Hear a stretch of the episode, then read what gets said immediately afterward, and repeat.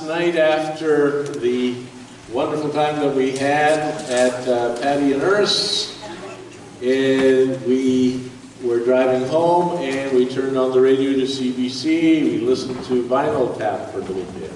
Are you familiar with uh, Vinyl Tap? Yeah. nice. And so he chooses themes. So last night's theme was freedom. And he dedicated to the people who were presently not free. And of course, Johnny Cash figured in amongst the uh, songs there, of course. Uh, but I was thinking some of these songs, they were not memorable. and they will not be known a hundred years from now. But let me tell you, the theme that we sing about will matter forever. And it's not a matter of opinion. It is actually grounded in our confidence in Jesus, who gave his lifeblood for us and demonstrated his power over death. And so our confidence in, is in him. So what a wonderful privilege to sing. But to sing, God is good. And God is good, and so we commit ourselves to following him. Today we'll be talking about baptism. Now it's interesting how we in English have a way of multiplying words and sometimes confusing the issue. And so we have this wonderful word, baptism. Now, baptism is important. But if you were speaking Greek, what would you understand by baptism? Immersion. Now, we'll talk a little bit about mode in a bit. It's not going to save you, but it's just important to know that uh, we're talking about being immersed, dunked, overwhelmed in the life of God. And that's what we're symbolizing. So when we sing half-heartedly, well, maybe, maybe we're just dabbling our toes rather than immersing ourselves in the reality of our life in Christ. And so we follow Jesus, and so there are lessons for us in this matter of baptism. I remember a number of years ago, we were baptizing a fair number as uh, we were growing the congregation in Mindemoya on Manitoulin Island. And I had a call from a particular lady who wanted to talk to me about baptism. As she's beginning to talk, she begins by telling me, I have never had my face underwater in all my life. And here she was, she was 50 years old or so. And at that point, I thought was, I, that was old, but I've, I've, I've, learned a little different now. Uh, and so she's telling, I think, oh, she's going to tell me I can't be baptized, I can't be immersed. And then she says, but you know, I don't want to stand before my Savior and say to him, well, I was afraid to get my face wet. And so this lady had a, a great confidence that God would somehow save her even through the waters of baptism and she wouldn't drown. Now, we didn't drown her. She survived and she celebrated and she experienced God's blessings. Now, you know, there is a mode of baptism which really helps some. So when you have you're dealing with really difficult cases, what you do is you dunk them three times and you let them up twice. And that's all good. I'm kidding.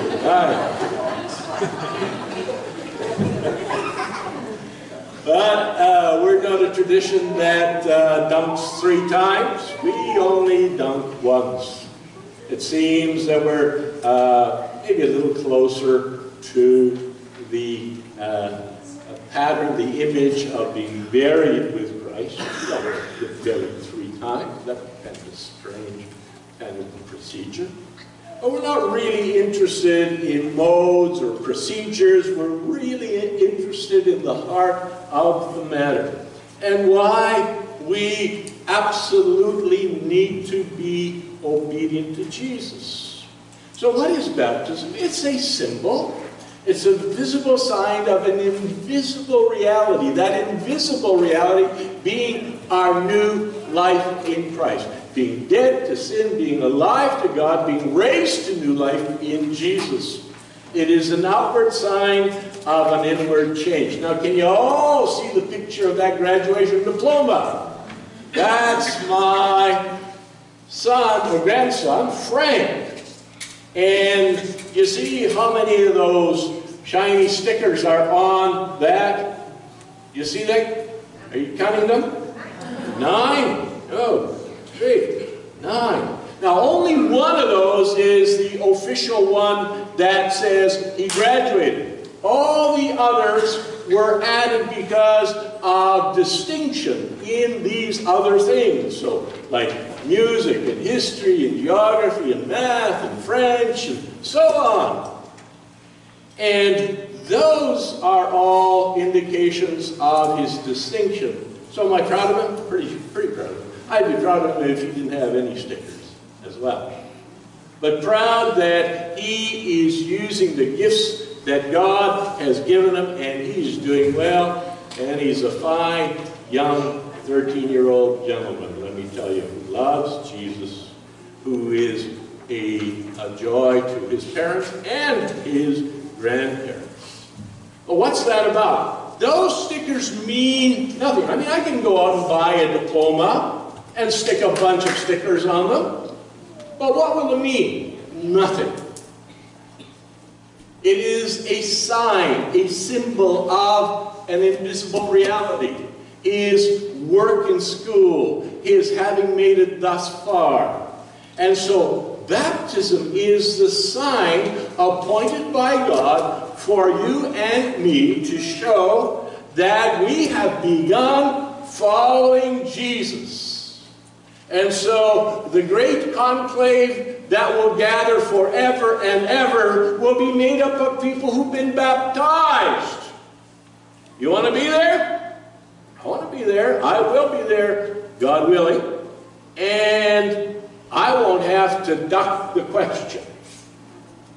I was obedient to Him in this, not in everything. I'm still on that same journey that you are. But let's understand that it is an act of obedience, an act of faith, an act of love, and when we are obedient to the Lord in it, there is a blessing attached because we are being obedient to Him. Now, you know in the account that was read for us just a few moments ago that the Lord Jesus approached John the Baptist. John the Baptist, his forerunner, his cousin in fact, had uh, a tremendous ministry of baptism for the forgiveness of sins upon repentance. Repentance being turning towards God and away from sin. And you see that John did not have nice words for the religious leaders. They were really good. They knew their Bibles better than you and I. They knew their Bibles. Didn't matter. They went to all the right meetings. Not the point. It is about understanding that this is your relationship with God. Your relationship with God is not your birthright. They, of course, would say we're Jews. We're the children of Abraham. We are part of the covenant. We experienced uh, circumcision as a sign of that. This is the sign given to Abraham. So we're good with God. And John's preaching is all about you are not good with God unless your relationship is right with Him. And your relationship with God, it's demonstrated in righteousness. That is, doing good towards others and being good with God. It's as, as fundamental as that. So whatever else we say, when we are not living lives of obedience and righteousness, we are not honoring what God has made us for. So Jesus shows us the way in baptism. John was his advancement. And Jesus wants to endorse John's ministry, so how does he do it? He simply says, John, you're going to baptize me because I am wanting to put my seal, that this is a ministry from God, that you are a prophet sent from God, and so I am going to submit to the waters of baptism. Of course, John was preaching a message of repentance. And repentance is absolutely essential. But uh, uh, uh, repentance not feeling bad as much as it is getting turned in the right direction. So when you pull out of the driveway in a little while, about 3 o'clock this afternoon, you're going to point the front end of your car to go out, right? What's going to happen to the back end? It'll be still stuck in the parking lot. Absolutely not. It's going to follow. And so you see, this is about getting ourselves turned towards God and discovering that as we turn towards God, that we in fact are turning our backs on sin. Sin being our alienation, estrangement from God, and of course our disobedience to God. And so this is still what the Lord Jesus teaches us. You cannot be alive in a relationship with God unless you repent. That is, you turn towards God. You can't have a living relationship with Him unless you engage Him, unless you listen to what He is saying. Now, let's pick up the point about did Jesus need to report, repent? Absolutely not. But you see, this wonderful truth, and it's there in 2 Corinthians chapter 5, God made him, Jesus, who had no sin, to be sin for us. So even in this, he is taking upon himself our reality. We've messed up. We've missed the mark. All of us, even today, even me. Isn't that just terrible? Yeah, it is. But thank God that God's provision is more than sufficient so that in Him we might become the righteousness of God. So that when God looks at me, God looks at you. When you're in Jesus, who does He see? He sees Jesus in His perfection. As we saw in the scripture, Hebrews chapter 4, that we have a high priest who's like us in every way so that he can sympathize. He gets what your life and my life is like. But he was without sin. In other words, he didn't drown the way you and I are drowning. What kind of a rescuer would that be if that rescuer jumped in and drowned with the rest of us? Not much use I'm so thankful that he indeed lived life without sin. Now, in reading the account, you see how John is really uncomfortable because he knows that Jesus does not need to be baptized and that Jesus is in fact so far above him in his worthiness, in his standing with God, that he says, Lord, I should be baptized by you. Now, you don't get it necessarily because, again, this is Greek that we should be reading, and he happens to use an imperfect tense here to describe it. He kept saying to Jesus, it's an imperfect, it means he kept on saying, Lord, I'm not worthy. You should baptize me. But Jesus insists. In fact, he says, I'm not even worthy to untie your sandal. How low is that? You know that the sandal was again the symbol of the lowest part of the body, and that was not a great honor to be at that end. But here we have John who is saying, Listen, I am so low, I am not even in the same room, the same galaxy with you. Jesus says to him, now, John, let it happen to fulfill all righteousness. And so he endorses John's baptism as from God. That's the whole point. It's from God. And so we want to fulfill all righteousness. We want to do what is right before God. Amen? If we don't want to, what are we doing here? And so he's saying, by this I endorse John's ministry. I put my seal on what he has done. In fact, I will actually continue it and expand it. And he is teaching you about the importance of water baptism as a symbol of the invisible change. But I am the one who brings that change. So Jesus identifies with us.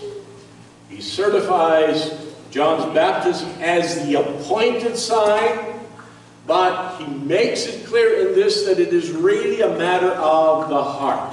That is, of what's happening in the core of our being. So baptism doesn't mean very much if it doesn't affect our core. You can get to a certain age and say, yeah, I'm doing this, but if it isn't really about you expressing your relationship God, we're not fooling God. We might fool our parents, our brothers, our sisters, maybe others in the congregation that we want to impress. But we're not fooling God. We want the real thing. And so baptism needs to reflect that our relationship with God, our declaration affects how we live and who we follow. And of course, what do we see in the early church? The day of Pentecost, Peter is preaching, and he preaches a doozy of a sermon.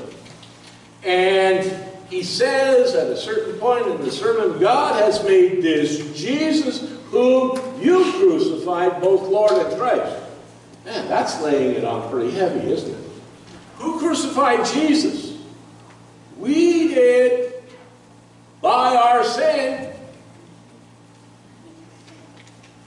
And then the people asked, What shall we do?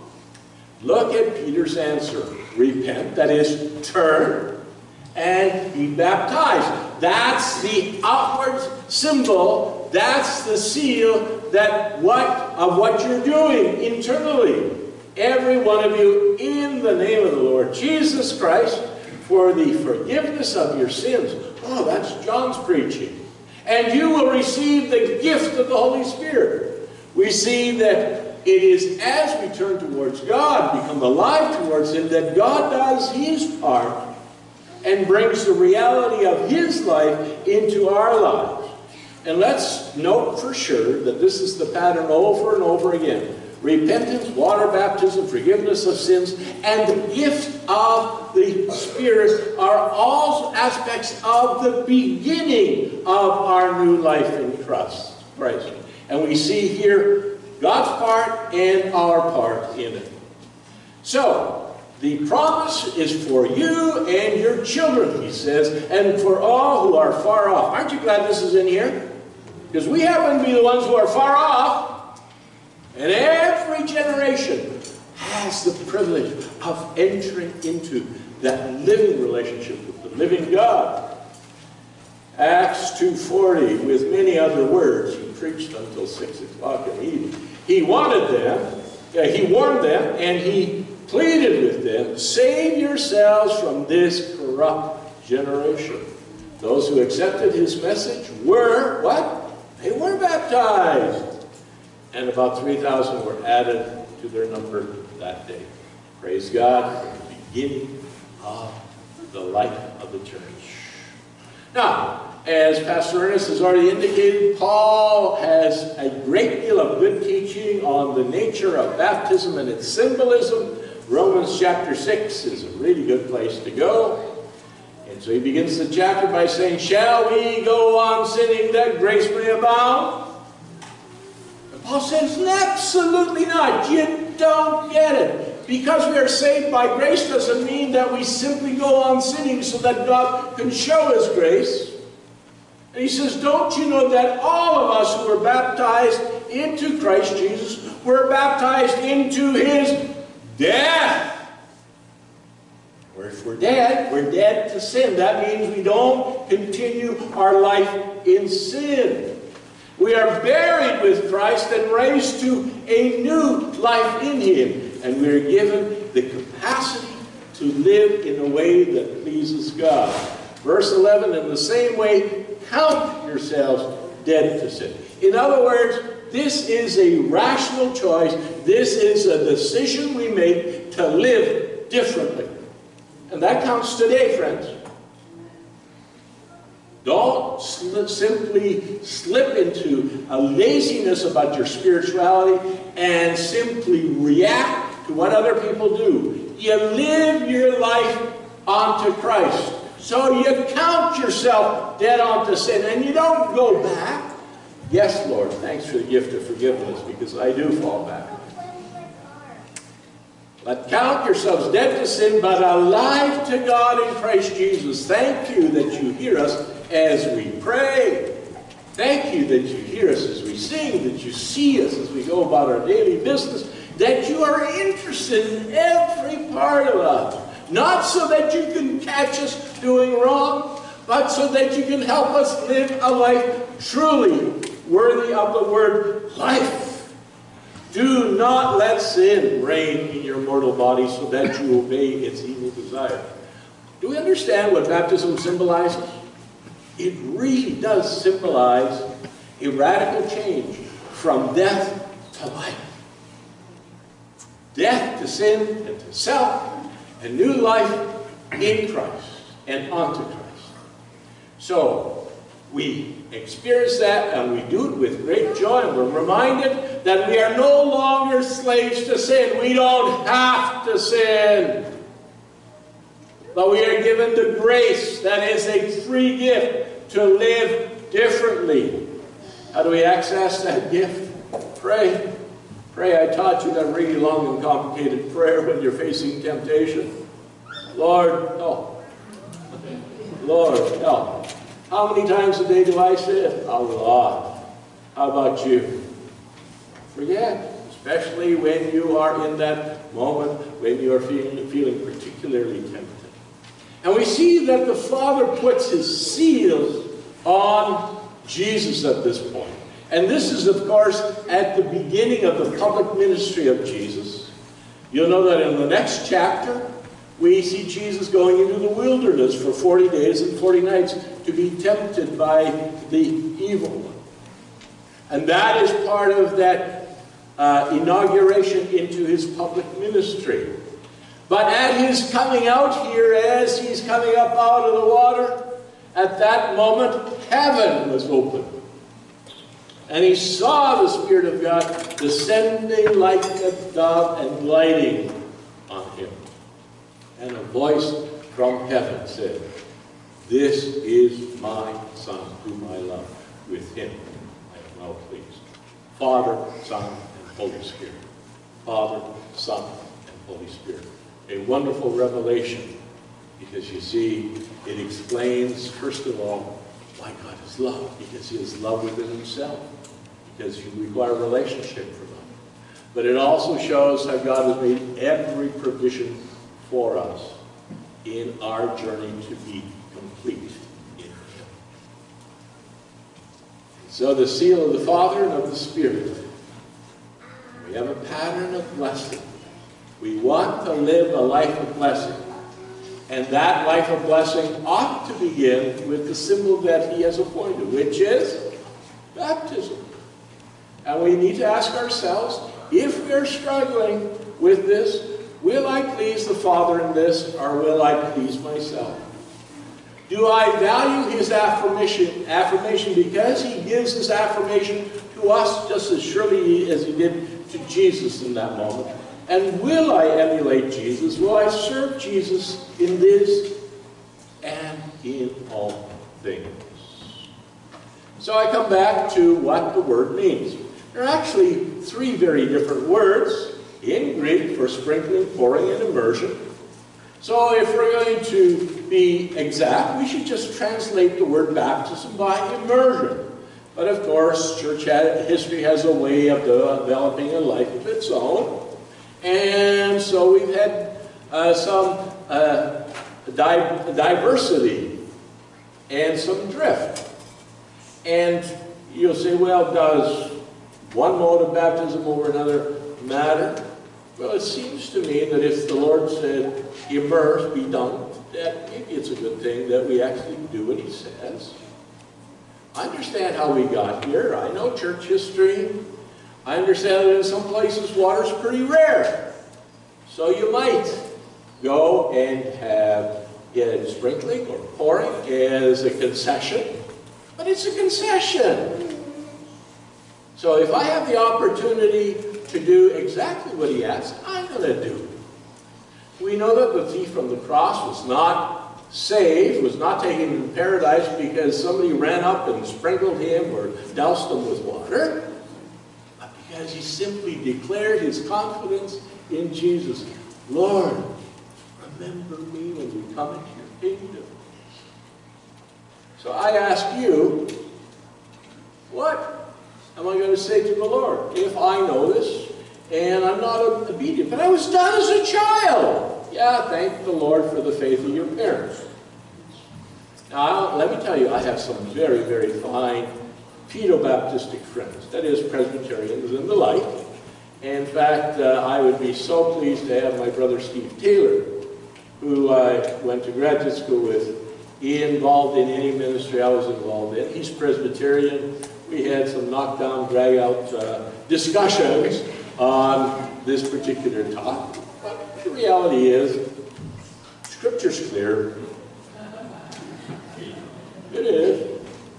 And so I will love him. I will work with him. He doesn't get it. That's okay. That's between him and the Lord. But let me tell you, if you're getting it, you just be obedient.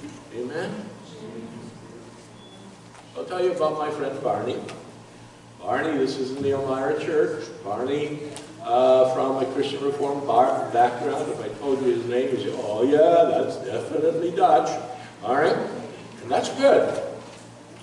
But uh, what I did was I gave him a little book, Baptism Primer, that I prepared. I said, so Barney, go work your way through this. It's got a hundred or so uh, true and false or multiple choice questions. What does the scripture say? You answer what the scripture says, see where you end up. So I thought, okay, at the end of this, we'll meet together we'll talk. And uh, so I get there, and he says, no, I'm convinced. When can I get baptized? and he just recognized that that was what the scriptures taught, so he was going to be obedient to it. Now, my friend Steve didn't understand, and that's okay. God loves him. I love him. But let me tell you, if you understand and you know what the, teaching of Scripture is, then just be obedient to the Lord in the waters of baptism. And God will.